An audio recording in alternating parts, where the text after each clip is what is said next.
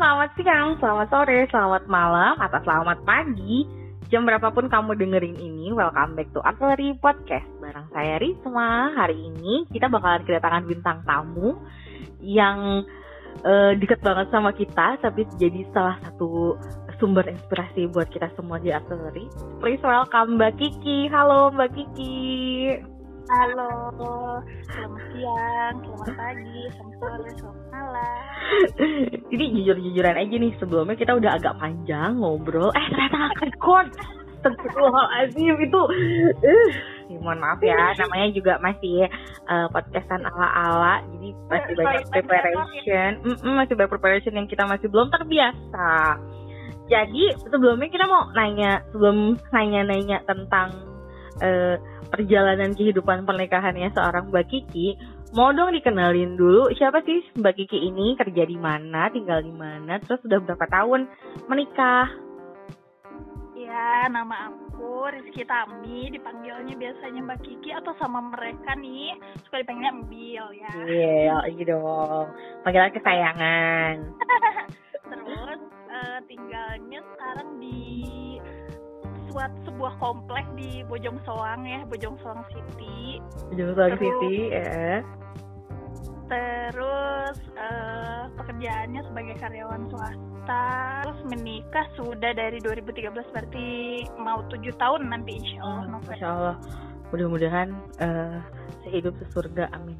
Amin. Amin banget, amin banget sebelum kita nanti uh, bertanya lebih jauh mengenai kehidupan pernikahan, ceritanya kita bakalan ada dua season sih. Jadi yang uh, cerita podcast tentang before wedding dan eh, pengalaman-pengalaman setelah wedding tuh jadinya seperti apa. Tapi sekarang pengen tahu dulu dong dulu gimana sih ceritanya awal mulanya ketemu sama sang suami idaman?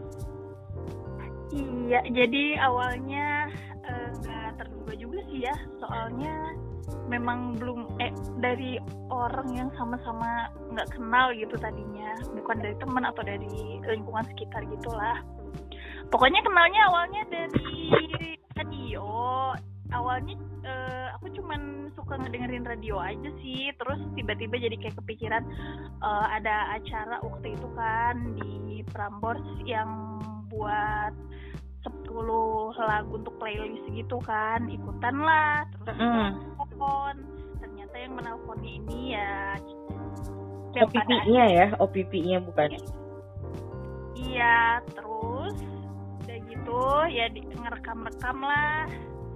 Ngerekam-rekam uh, suara di telepon terus ya berlanjut lah berkenalan berlanjut. Ternyata setelah ditelisik-telisik dulu dulu waktu SMP nama dia itu udah dinotis sih waktu denger-denger radio 99ers ya dulu ya. Udah. Nah, Emang ada dia pernah disebut-sebut dari Niners? Ada, ada. Jadi eh, inget banget karena namanya kan aneh ya, mesti rada ini gitu kan. Itu jahat suami sendiri dikatain. Iya, jadi kan maksudnya masih keinget-inget gitu. Oh nama ini, nama. nama Emang itu sebutnya apa sih? OPP Fasa? Opinine uh, oh Opinine iya, iya benar-benar Opinine dia, dia ngangkat-ngangkat telepon kan dulu awal-awal uh, uh, uh. dia masih kuliah dan aku masih SMP wow terus dia disebutnya gitu. sebagai Opinine Pasta dan aku lupa loh ya dulu zaman SMP ya uh, uh, uh, uh. pokoknya aku ingat banget sih kayak e, kita punya Opinine baru nih kata penyiarnya gitu kan Akai. namanya Iya, namanya uh, dia ini Islami Fasa gitu. Oh, ini sih namanya unik sih. Iya, yang nah, catching. aja. Hmm, aku ingat aja dari situ terus akhirnya ya ya kenalan. Terus aku pertama kali curhat juga ke ini sih ke yang ownernya artileri ini. Sama ibu bos dong. iya, aku samperin ke kampusnya dia. Ih, mm, mohon maaf ya, yang dulu kampusnya pada deket, dikit-dikit main, dikit-dikit curhat. Terus dari dari jadi pertamanya dari radio, terus lama-lama makin uh, tukeran nomor handphone, makin sering komunikasi, makin deket, makin deket. Terus gimana ceritanya bisa jadi jadian? Uh, enggak sih sebenarnya jadi waktu uh, kenalan itu jadi uh, fase ini tipikalnya bukan yang PDKT-nya setiap hari. Dulu kan masih SMS ya maaf.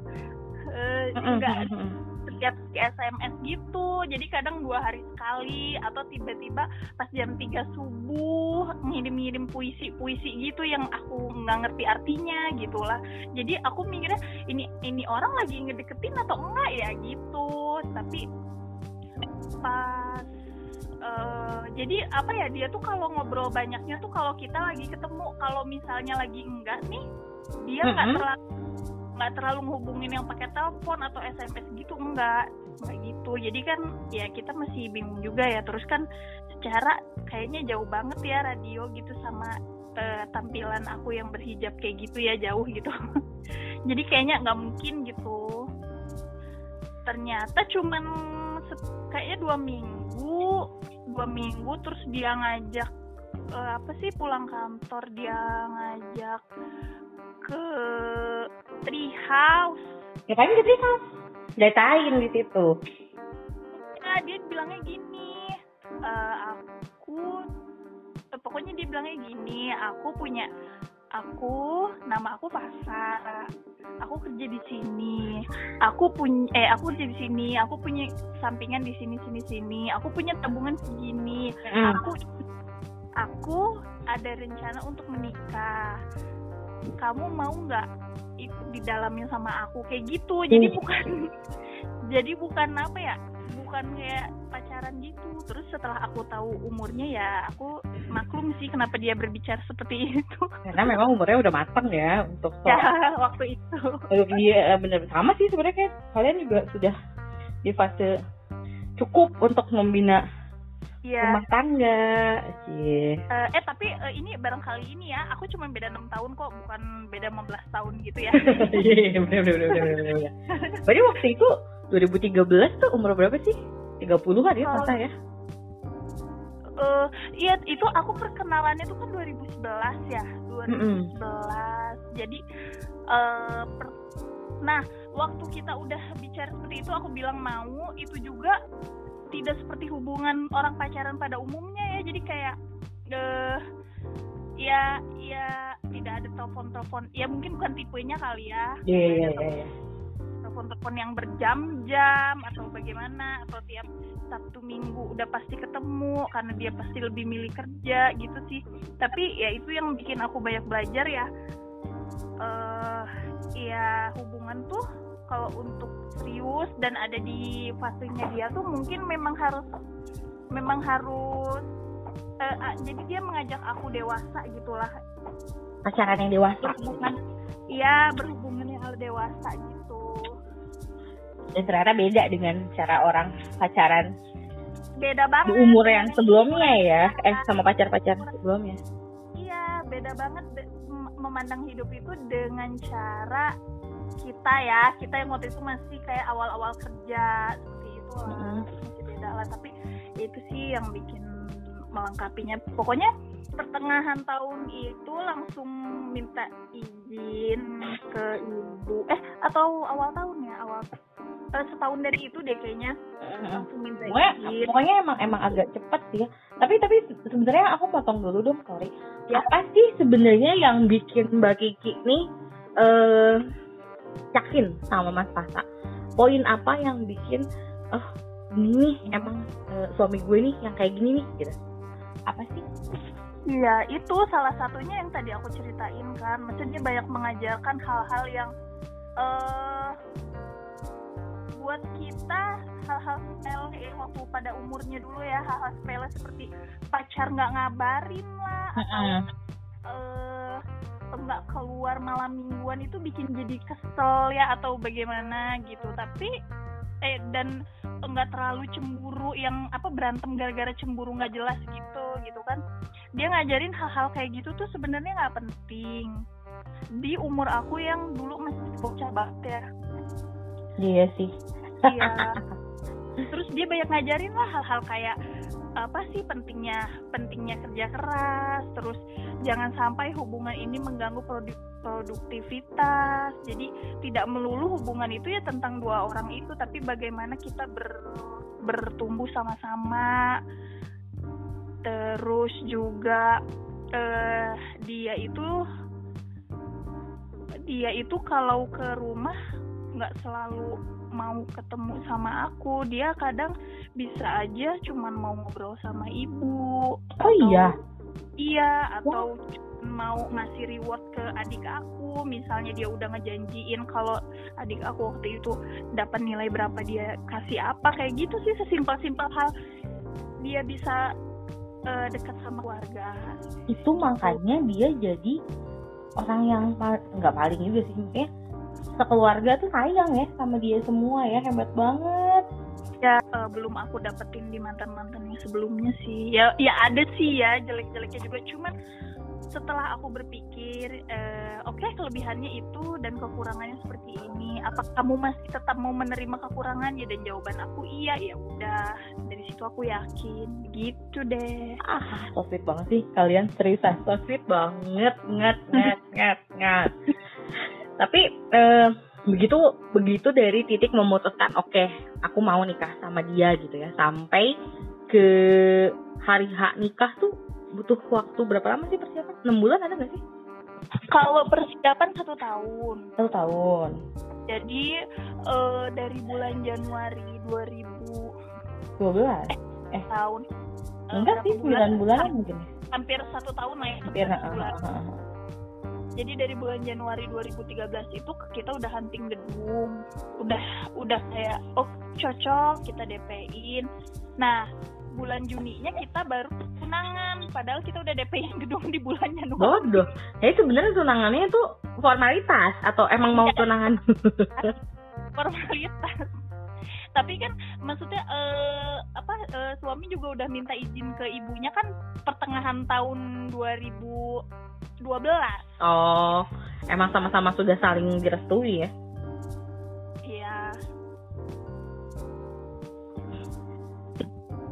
halo halo? Eh? iya? oh iya iya ada ada ada. Nggak agak-agak ada gangguan biasa. Nah berarti berarti eh, di waktu kurang lebih satu tahun ini waktu itu apa sih dulu yang dimulai duluan?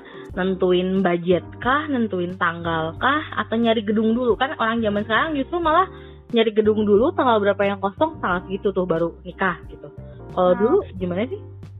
Ya karena kita cukup panjang ya waktu untuk pencarian gedungnya jadi kita bisa pasin sama konsep. Waktu itu konsepnya itu inginnya sih uh, outdoor tapi waktu bulan-bulan November pada bulan eh pada tahun 2013 kan masih musim hujan ya.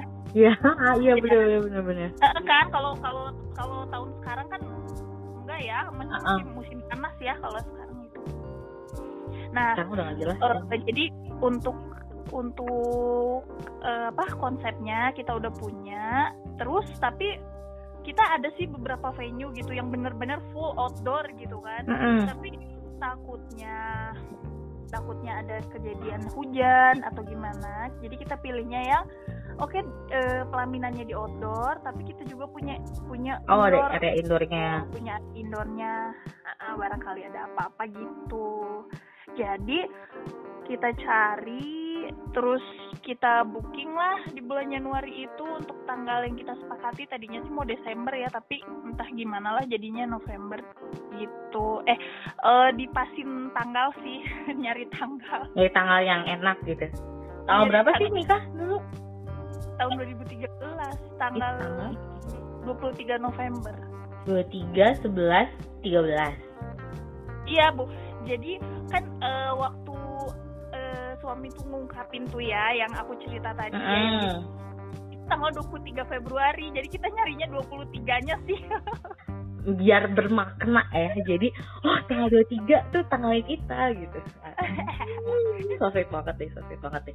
Nah jadi emang ngepasin sama tanggal. Terus uh, waktu waktu itu kan maksudnya uh, semua pernikahan tuh pasti budgetnya lumayan ya. Mau nikahnya gede mau nikahnya kecil pasti sesuatu yang harus dipersiapkan nih budgetnya. Buat Mbak Kiki sama Mas Fasa di saat itu gimana sih tips and tricksnya untuk ngatur uh, finansial atau mungkin rencana rencana keuangannya waktu dari uh, deal nih eh, setuju nih menikah sampai pada akhirnya menikah apakah ada tips and trick khusus untuk mendapatkan penghasilan tambahan mungkin atau gimana caranya untuk ngatur sih dengan budget segini kita harus ngapain aja gitu? Iya jadi waktu setelah uh, Mas Fasa ini bicara ke ibu waktu pertengahan 2012 mulai dari situ dia mulai nyicil untuk mas kawin ya karena dulu kan ya mas kawin aja harus dicicil ya. Nyicil untuk mas kawin. nabungnya tuh nabung ke aku gitu. Ke aku, untuk mas kawin dan seserahan lah yang ya yang dasar mas kawin dan seserahan. Itu nabung kita tiap bulan. Terus setelah itu kalau untuk oh, oh dia pribadi juga dia nabung untuk uh, ya untuk apa sih kayak uh, ngasih dari pihak cowoknya gitu kali ya ke mm-hmm. pihak cewek gitu. Kan kita udah deal nih berapa persen berapa persen seperti itu kan. Pihak mm-hmm. cewek berapa persen pihak cowok berapa persen. Nah di luar dari itu semua kan ada seserahan dan ada mas kawin yang nabungnya beda lagi nih yang ditabungnya ke aku. Dia pun nabung untuk seserahan itu. Mungkin di, eh apa lalu dibantu juga dengan orang tuanya. Kebetulan kan orang tuanya jauh di Bangka hmm. gitu jadi yang ngurusin dari catering venue ya yang lain-lain itu pure keluarga aku sih kebanyakan. Keluarga aku kebanyakan. Untuk apa e, dananya sih ya gitu kita bagi persen-persen seperti itu. Oh jadi gitu ada pembagian persentase nggak semuanya dihandle sama yang cewek tapi yang cowoknya juga nyiapin terus nanti karena yang lebih dekat di dengan venue-nya keluarganya Mbak Kiki jadi keluarganya Mbak Kiki yang lebih turun tangan mungkin ya waktu itu Iya. iya gitu. Ya maksudnya kalau mertua sih tahu beres aja mungkin. Ya dibantu juga sama keluarganya yang di Jakarta sih waktu itu. Tuh gitu deh kalau untuk jujur ya kalau untuk kayak uh, catering rias itu itu aku serahin semuanya ke ibu aku sih. Mas terima jadi Karena juga ya. Ya jadi uh, iya benar sama-sama sama-sama sibuk sih ya waktu uh, itu apa ibu kasih pilihan misal catering mau yang A, B atau C nih gitu. Aku yang milih gitu sih. Oh, tapi dulu kan seingat aku nikahan tuh di kayak resto gitu ya, resto yang enggak sih di resto ya Bukan. Di... Oh, jadi kita bisa bawa bisa bawa catering dari luar, wedding. emang venue aja. Emang venue wedding kok di Puri Surya ya jadi oh. emang khusus untuk venue wedding sama ada indoornya juga jadi sekalian akan nikahnya juga di situ oh gitu. akad nikahnya di indoor nanti pas pas resepsinya di area yang ya. outdoornya itu iya alhamdulillahnya nggak hujan alhamdulillah. alhamdulillahnya yang di jalan yang kehujanan waktu itu gitu ya. datang ke sana baju kita basah tapi nggak apa-apa sih begitu resepsinya berjalan alhamdulillah cuma gerimis-gerimis doang dan semuanya bisa terhandle jadi mungkin yeah. buat nanti para calon mantan yang mau nikahan outdoor atau semi outdoor tetap harus ada preparation untuk tenda ya takut-takut ada yeah. hujan ada apa gitu iya yeah, nah itu juga di apa? hari eh di Hamin seminggu itu kita baru putuskan untuk oke okay, kita pakai tenda pakai tenda untuk ininya ya maksudnya jalan dari depan ke tempat uh, apa pelaminannya seperti mm -hmm. itu lah hmm, hmm. pakai pakaikan tenda gitu oh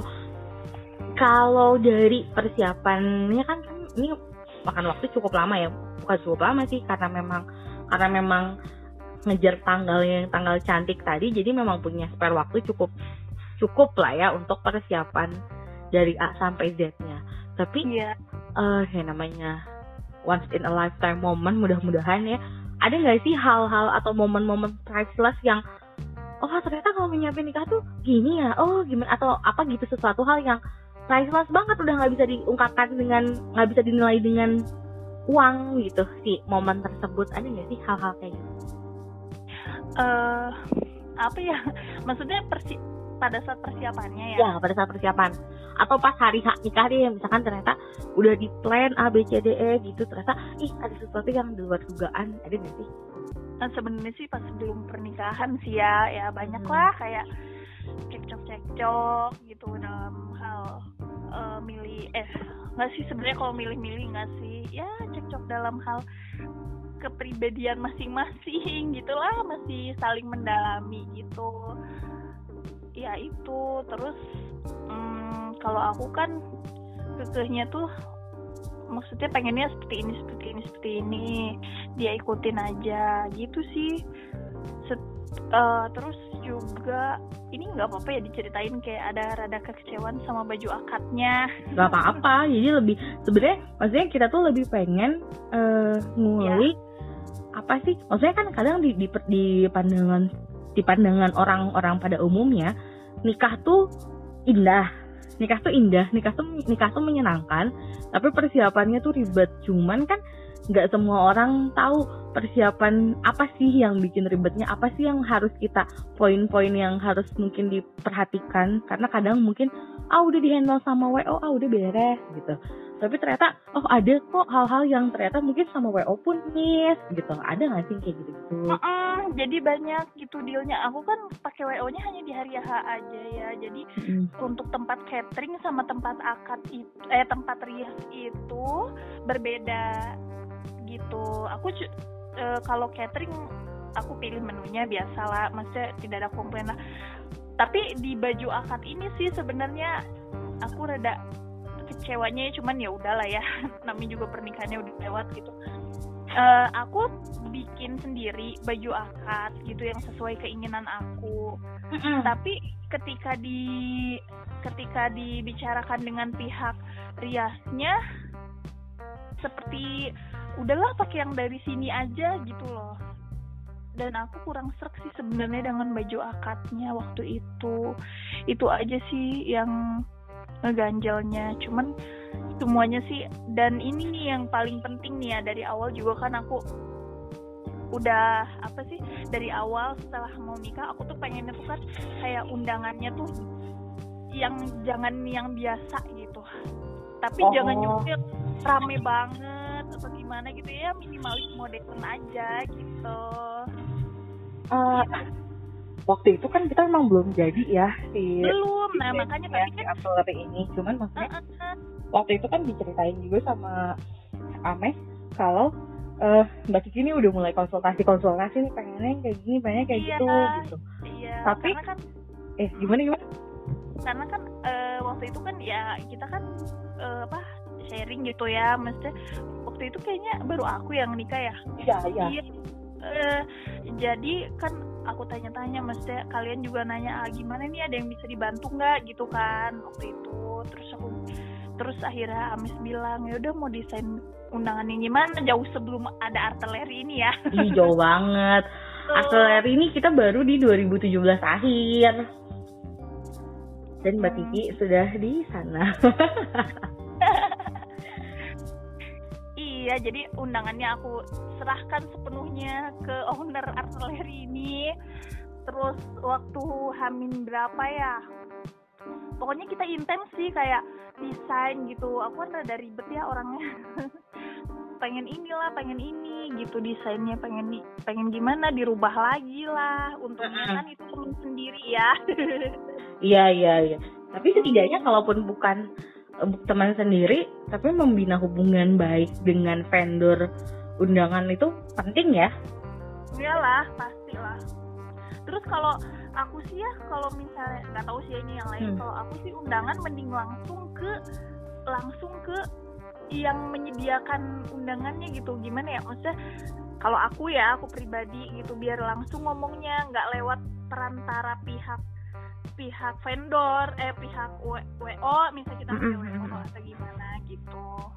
Gitu jadi langsung lah mending gitu mending langsung ke ownernya sendiri. Nggak pakai pihak yang lain dulu pihak ketiga dulu lah istilahnya gitu. Tapi buat buat mbak Cici pribadi nih seberapa penting karena maksudnya sekarang kan eranya digital ya. Maksudnya uh banyak orang yang uh, mengalihkan undangan yang bentuknya fisik ke link ya. Banyak link website link website yang buat undangan doang gitu. Iya atau... itu penting banget sih. Mm-mm. seberapa penting sih undangan undangan fisik ya buat buat mbak Kiki saat itu? Kalau undangan fisik saat itu masih masih ini ya masih apa sih? Masih penting lah ya. Maksudnya eh tapi udah ada WA ya waktu itu. Pokoknya Udah. jadi eh, eh, pokoknya aku tuh kayak dibikinin dua gitu soalnya. Untuk yang digitalnya sama Mm-mm. untuk yang undangan fisiknya juga gitu. Tapi undangan fisik sih masih penting kalau kata aku ya. Untuk sorry untuk untuk ini untuk yang dituakan maksudnya untuk teman-teman dari pihak pihak ibu kan pihak orang tua lah pihak ibu pihak ayah seperti itu pihak untuk keluarga juga seperti itu kan masih tetap harus pakai undangan gitu. Terus untuk teman-teman deket aku masih aku kirimin kok. Maksudnya beberapa yang emang deket aku kirimin pakai pos. Kalau misalnya eh, waktunya tidak memungkinkan untuk antarkan sendiri gitu. Gitu. Pokoknya sebenarnya ada keuntungan dan kelebihannya dari si undangan yang fisik maupun yang digital. Tapi Digital. keduanya tetap penting untuk orang-orang yang tergantung siapa yang mau kita tuju gitu ya. Iya, terus kan bisa juga buat kenang-kenangan kan, maksudnya kayak udah tujuh tahun nikah, pas pas ngelihat undangan, iya ya dulu undangan seperti ini gitu. Iya benar-benar. Iya, Kalau eh, apa namanya dari segi undangan sendiri yang fisik ya, ada hal yang paling eh, ini enggak sih paling senang begitu? Karena kan maksudnya ini kan ya jangan ada lagi jangan ada lagi yang benar-benar last time gitu. Begitu megang undangannya, hal apa sih yang dirasain ataukah ataukah ada hal yang kurang nggak sih dari desain atau dari bentuk atau dari bahan gitu waktu itu? enggak sih, karena kan itu udah aku iniin, udah aku eh, diskusiin terus sama Amet.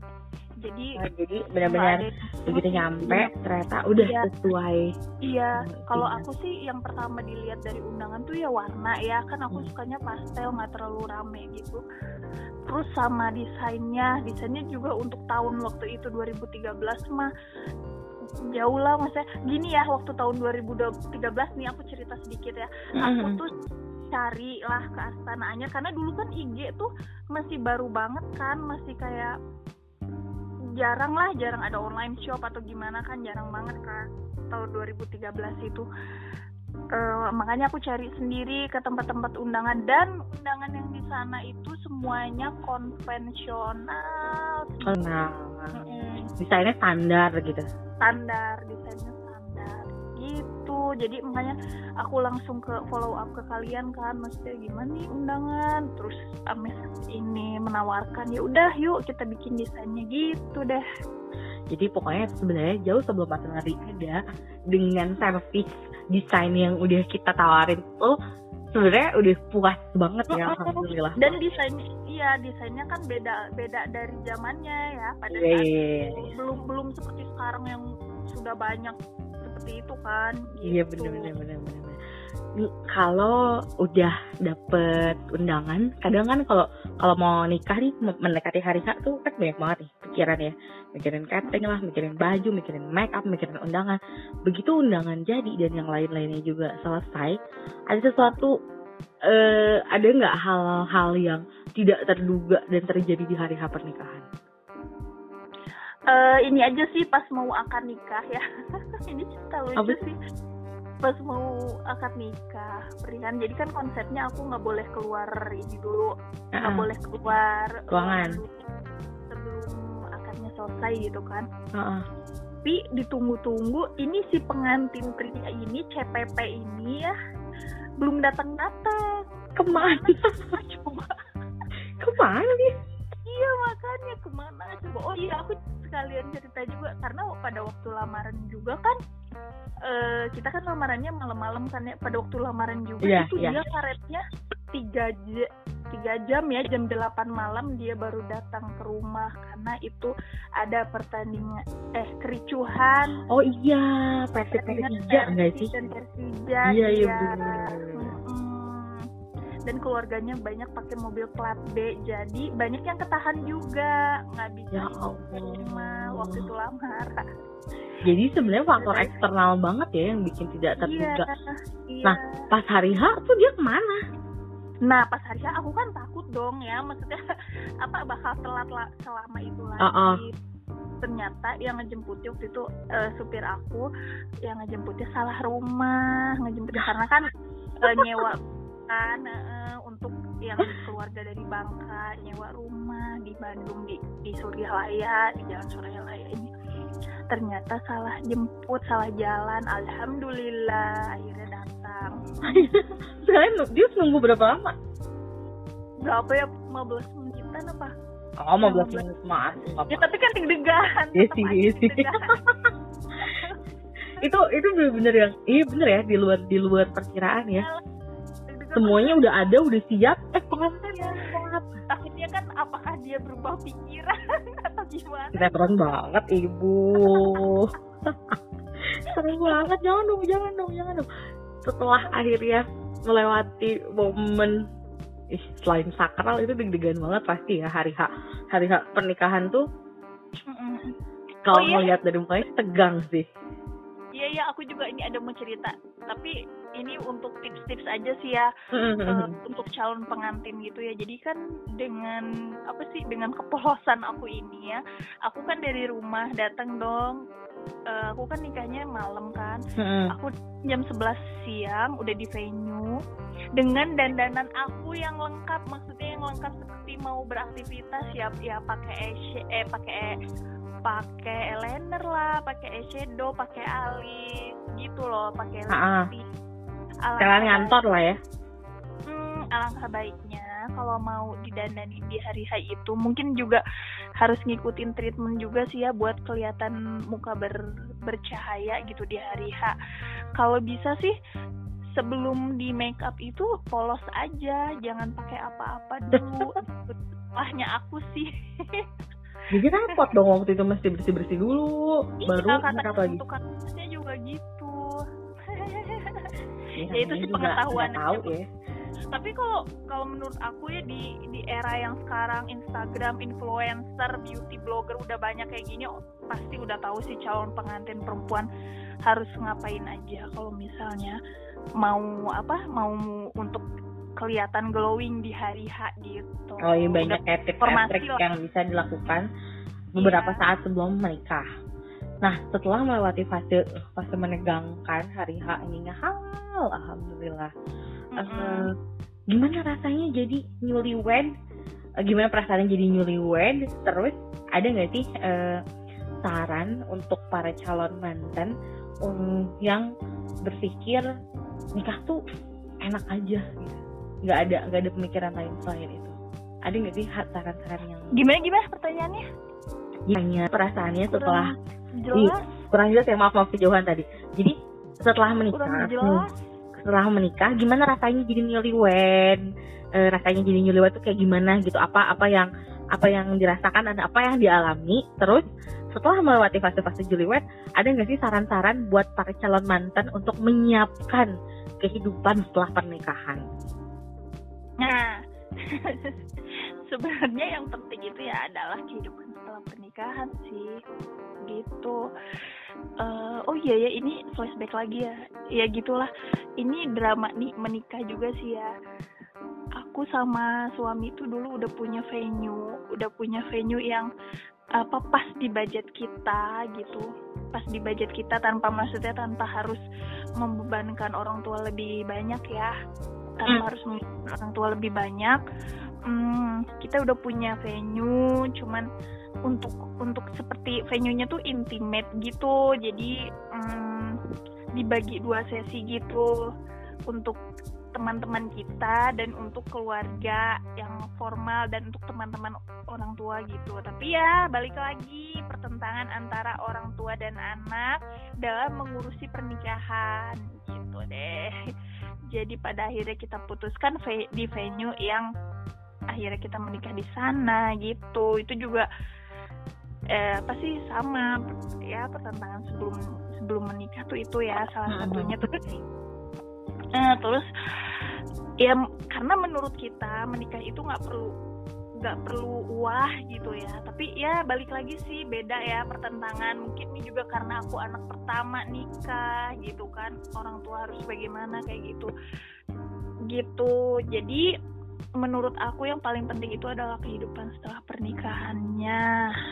Gitu.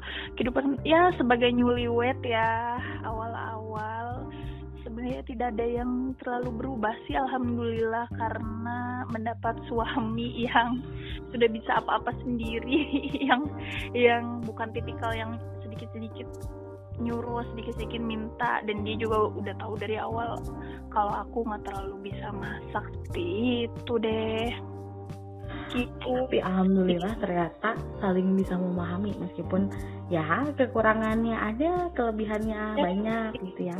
Iya iya, nggak terlalu ribet. Maksudnya tipikal nggak terlalu ribet. Jadi alhamdulillah gitu.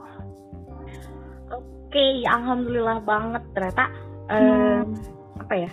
ya bisa aku tambahin bener, bener. jadi jadi iya kalau sebagai lewat sih alhamdulillah banget ya alhamdulillah banget uh, kita alhamdulillah banget kita nggak ada problem.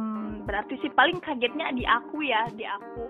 Karena aku kan yang apa-apa disiapin. Maksudnya tuh apa-apa disiapin tuh aku belum aku nggak pernah ngurusin masalah domestik seperti bayar listrik Maksudnya? apa? Iya maksudnya bukan bayar listriknya tapi bagi uang uh. membagi uang oh membagi uang. bayar listrik bayar uh, se sesimpel gas habis gitu kan. Jadi setelah nikah kan kita langsung tinggal berdua. Kita langsung tinggal berdua. Jadi aku baru ngeh itu semua sih. Kalau rumah itu ada biaya ini biaya itu. Dan kaget. Kaget. Karena selama ini kan belum pernah juga ngerasain jadi anak kosan gitu kan. Maksudnya yang eh, memang tinggalnya ya di rumah aja. Beda sama suami yang udah tahu memang kalau memang yang anak rantau gitu yang udah yeah, tahu yeah, memang yeah. biaya biaya itu, biaya itu ya paling itu yang bikin kaget dan yang mengubah hidup aku banget sih hidup aku banget sih ya ketika punya anak sih. Itu yang paling mengubah. Berubah ya. Iya. Dunia jadi sangat sangat sangat berubah. Sangat sangat.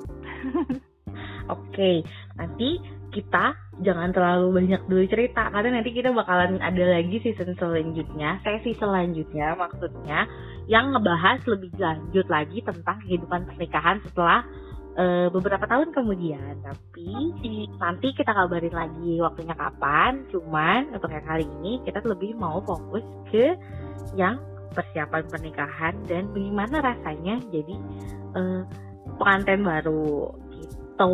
Nanti kita sambung lagi cerita-cerita selanjutnya sama Mbak Kiki dan juga sama narasumber kita yang lain.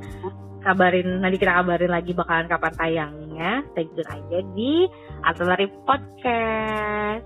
Makasih banget ya Mbak Kiki. Nanti sama kita dihubungi lagi untuk yang season kedua. Oke. Okay. Makasih maaf banget diganggu waktunya. Thank you banget semua cerita-ceritanya. Alhamdulillah banget bisa jadi inspirasi dan karena setiap setiap konten itu punya ceritanya masing-masing, jadi kita selalu dapat pelajaran baru, dapat insight baru setiap kita ngobrol sama narasumber yang berbeda.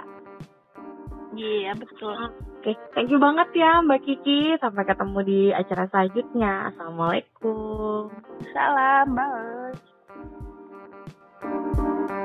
Thank you.